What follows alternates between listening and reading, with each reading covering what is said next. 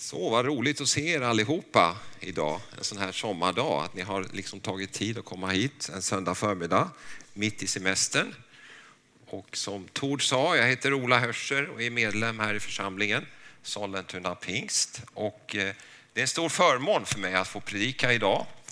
Och innan jag börjar så låt mig lägga predikan i Guds händer, be en liten kort bön. Ja, Herre Jesus, jag ber att du leder mig i det jag ska säga idag. Led mig med din gode heliga Ande så att det jag får frambringa får betyda någonting för dem som har kommit hit idag för att lyssna.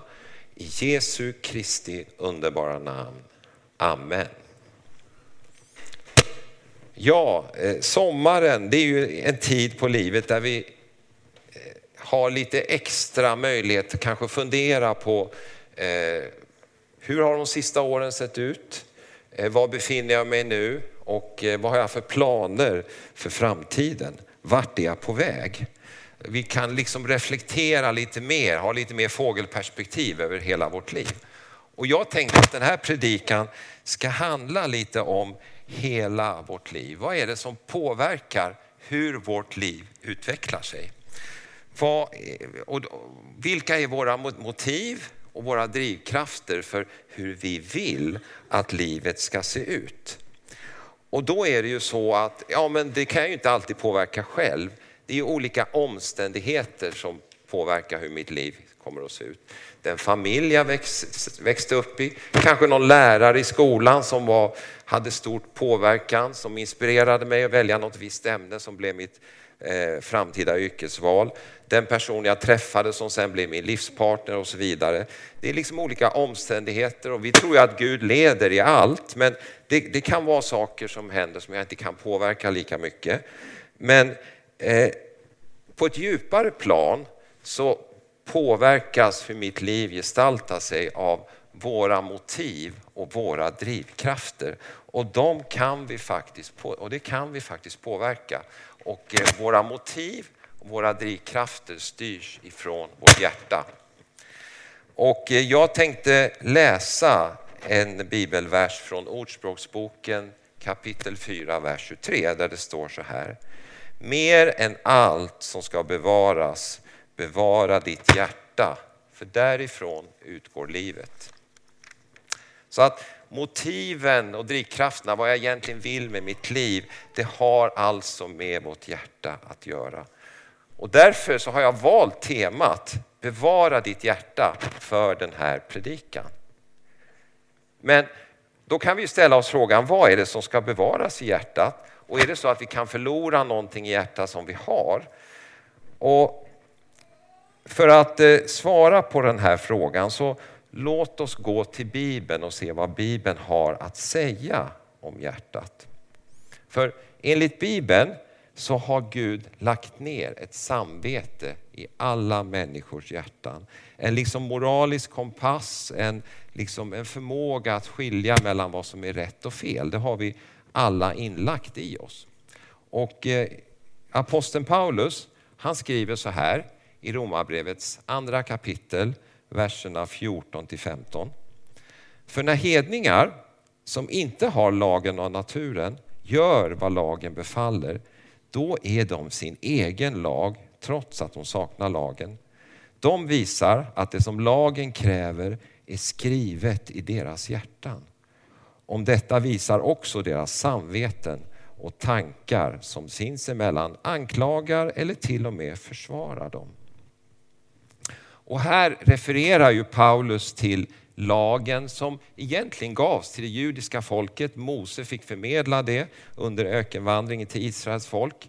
Lagen innehöll ju dels regler hur man skulle liksom offra till Gud och för att liksom bevara sin eh, relation till Gud. Men lagen innehöll ju också regler för hur vi människor ska agera mot varandra. Vi kan säga moraliska eh, regler och det är det som Paulus pratar om här Eh, de här liksom moraliska reglerna, hur vi ska vara mot varandra, ja, men det finns egentligen nedskrivet i alla människors hjärtan. Inte bara i lagen som judarna fick eh, via Mose på Sinai berg, utan den finns egentligen nedskriven hos alla människor i våra hjärtan genom vårat gudagivna samvete. Samtidigt är det ju så att vi alla gör fel ibland. Vi klarar ingen av oss att riktigt leva upp till de krav som vårt samvete ställer på oss. Vi har alla en tendens att vara lite själviska ibland och vi har alla gjort fel någon gång och fortsätter att göra fel. Vi kanske har skvallrat någon gång, varit avundsjuka eller varit lite själviska, kanske inte tänkt på de som har det svårt. Och enligt Bibeln så, så, så står det att våra hjärtan är egentligen skadade efter syndafallet som beskrivs i början av Bibeln. Så att om vi utgår från Bibeln så har vi alltså ett problem. Å ena sidan så har Gud lagt ner ett samvete i oss så att vi har en moralisk kompass i våra hjärtan hur vi ska vara mot varandra. Men å andra sidan så kan vi inte leva upp till de kraven i oss själva. Det går inte. Och då är ju frågan, ja men hur ska våra hjärtan läkas? Och där har ju Bibeln det underbara svaret genom evangeliet om Jesus Kristus. Att bjuda in Jesus i sitt liv. Och det är liksom en, en gåva som ges helt av nåd. Så här står det i Uppenbarelsebokens tredje kapitel, vers 20. Se, jag står vid dörren och knackar. Om någon hör min röst och öppnar dörren så ska jag gå in till honom och hålla måltid med honom och han med mig. Och Det är Jesus själv som säger de här orden. Och att öppna dörren och bjuda in honom i sitt liv, ja men det är ju att tro att han är Guds son, att han dog för mina synder på Golgata kors, att han uppstod på tredje eh, dagen och att göra honom till Herre i mitt liv. Och det krävs inga prestationer, en enkel bön eh, omvändelsebön. En del kan säga precis när det hände, andra har kanske mer vuxit in i tron. Men det är lika fullt att frälsningen ges av nåd. Och när vi har tagit emot Jesus i våra liv, ja men då börjar ju en otroligt spännande vandring med honom och som varar hela det här livet och in i evigheten. Och när vi vandrar med Jesus, ja, men då flödar han av sin kärlek till oss. Och när han kommer med sin kärlek till oss, det är då han också börjar liksom ett renoveringsarbete av våra hjärtan. Så att vi mer och mer kan följa det som våra samveten egentligen manar oss till, som var nedlagt från början i alla människor, som vi läste från Romarbrevet. Och faktum är att profeten Esekiel i Gamla Testamentet, han hade redan 600 år innan Jesus vandrade här på jorden, eh, för 2000 år sedan, 600 år innan hade Hesekiel profet, han hade profeterat om vilken effekt det får att, eh, att eh, bjuda in Jesus i ens liv och hur det påverkar ens hjärta. Och så här står det i Hesekiel kapitel 36, verserna 26 till 27. Jag ska ge er ett nytt hjärta och låta en ny ande komma in i er. Jag ska ta bort stenhjärtat ur er kropp och ge er ett hjärta av kött. Jag ska låta min ande komma in i er och göra så att ni vandrar efter mina stadgar och håller mina lagar och följer dem. Så att det här är ju liksom en profetia vad som händer när vi tar emot Jesus. Alltså att lagen skrivs in i våra hjärtan.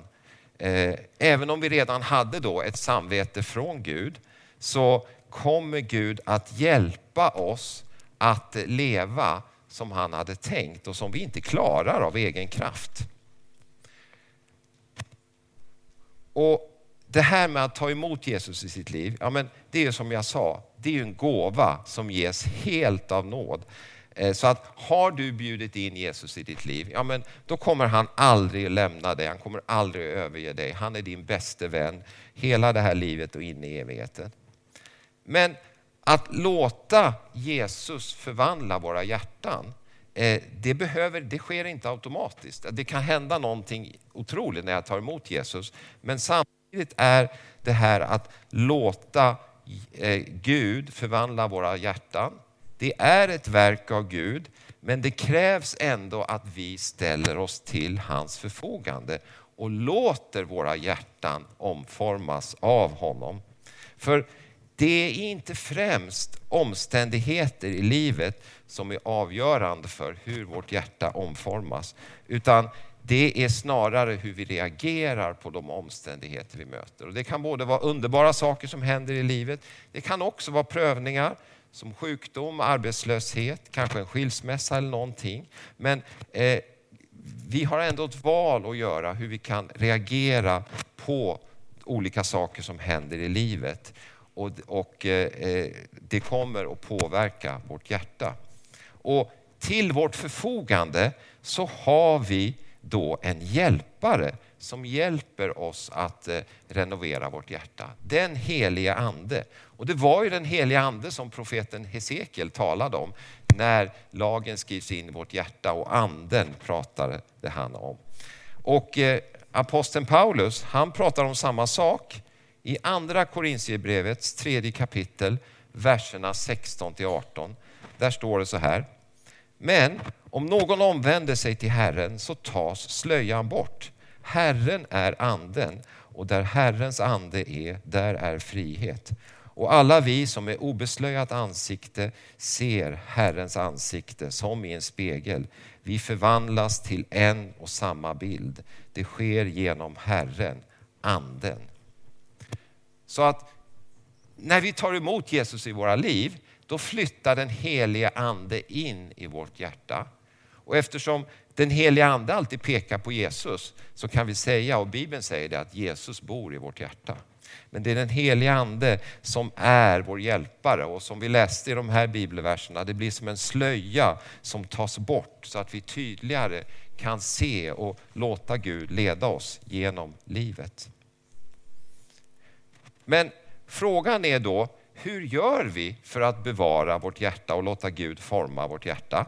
Och då tänkte jag ge fyra enkla tips eller principer. Och många av er som sitter här och lyssnar idag, ni lever ju redan efter de här principerna. Så att jag håller mycket den här predikan till mig själv.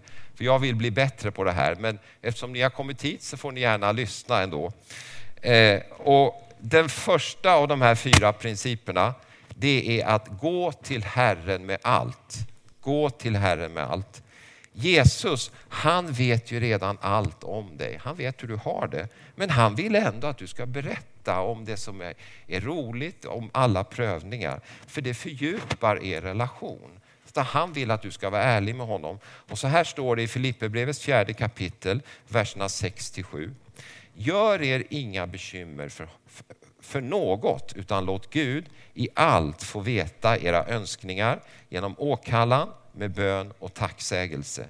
Då ska Guds frid, som övergår allt förnuft, bevara era hjärtan och tankar i Kristus Jesus.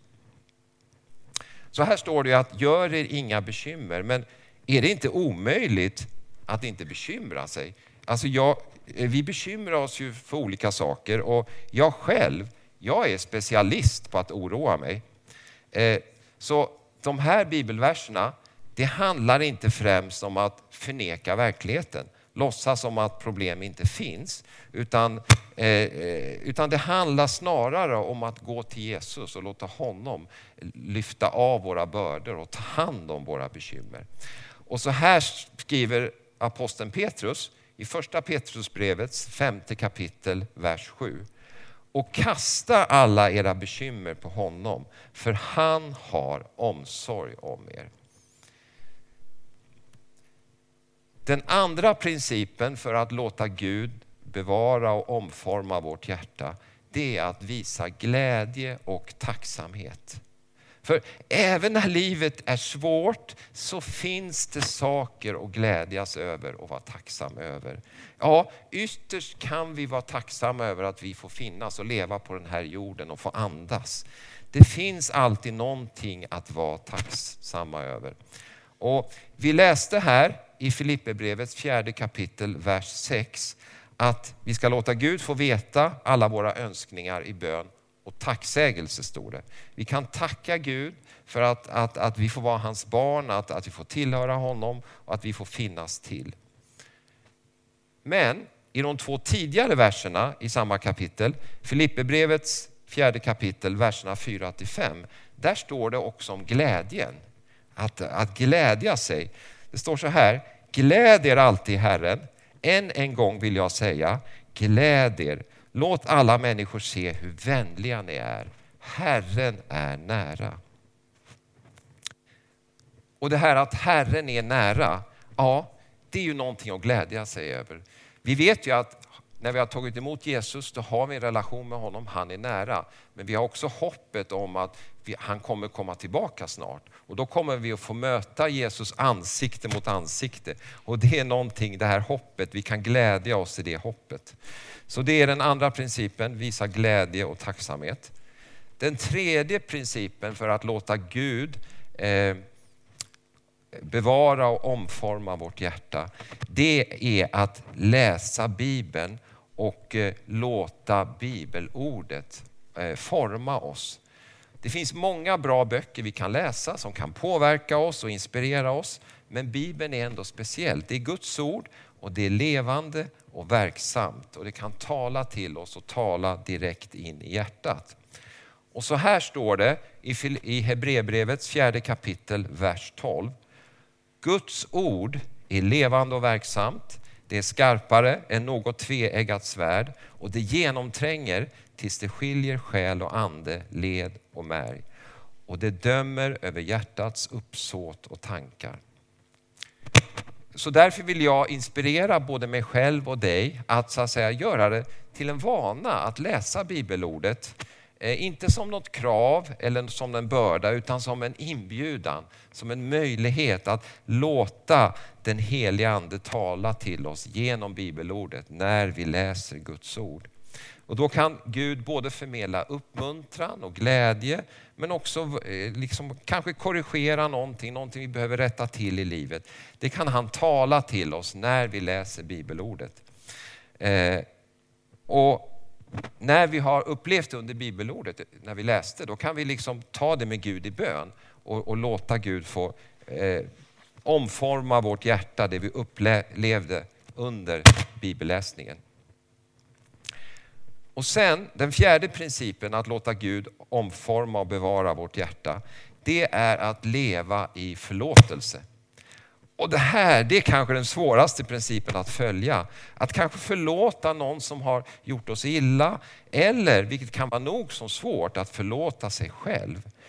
Och så här står det i Saltarens fjärde psalm, vers 5. Grips ni av vrede så synda inte. Tänk efter era hjärtan under nattens vila och var stilla.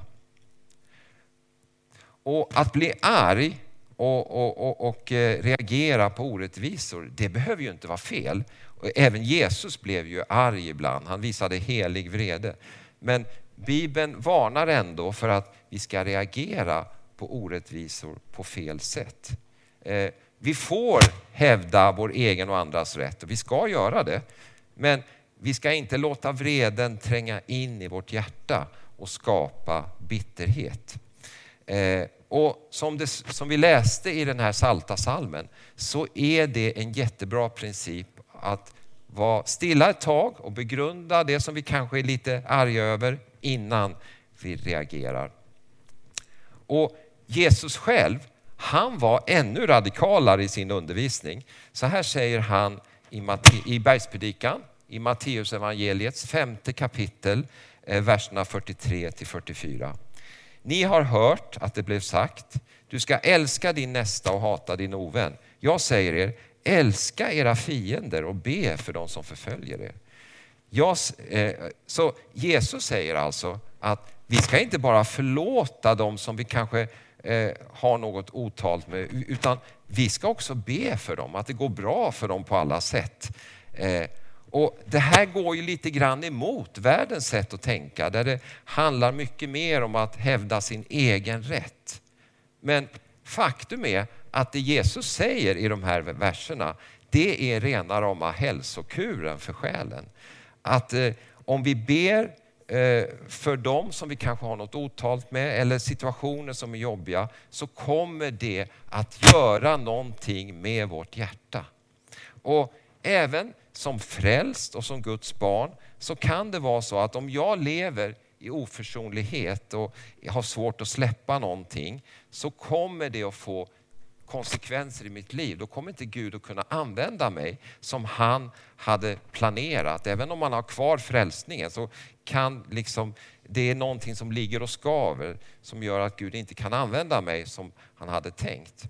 Men eh, om vi å andra sidan kan släppa det här som vi kände oss sårade över, eh, om vi förlåter och ber för situationer som är jobbiga, ja men då blir vi fria i våra hjärtan. Det är som en börda lyfts av oss. Det är helt fantastiskt.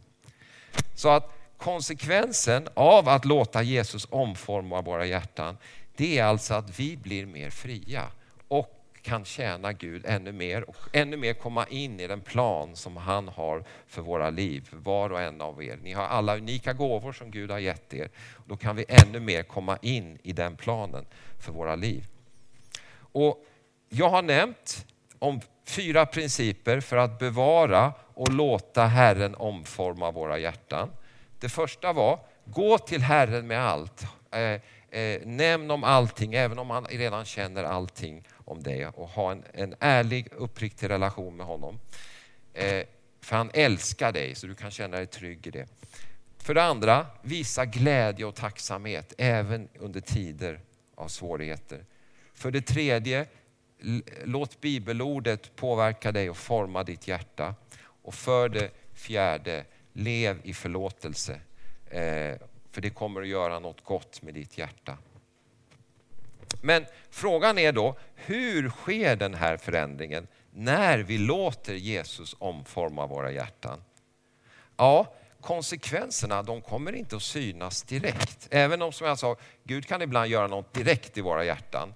Eh, eh absolut, men ofta är det så att en förändring av hjärtat det tar ofta lite tid. Det är ofta frågan om många små val, en livsstil som man får att låta Gud påverka ens hjärtan och ta allting med honom. Och då, men det får stora konsekvenser på lång sikt.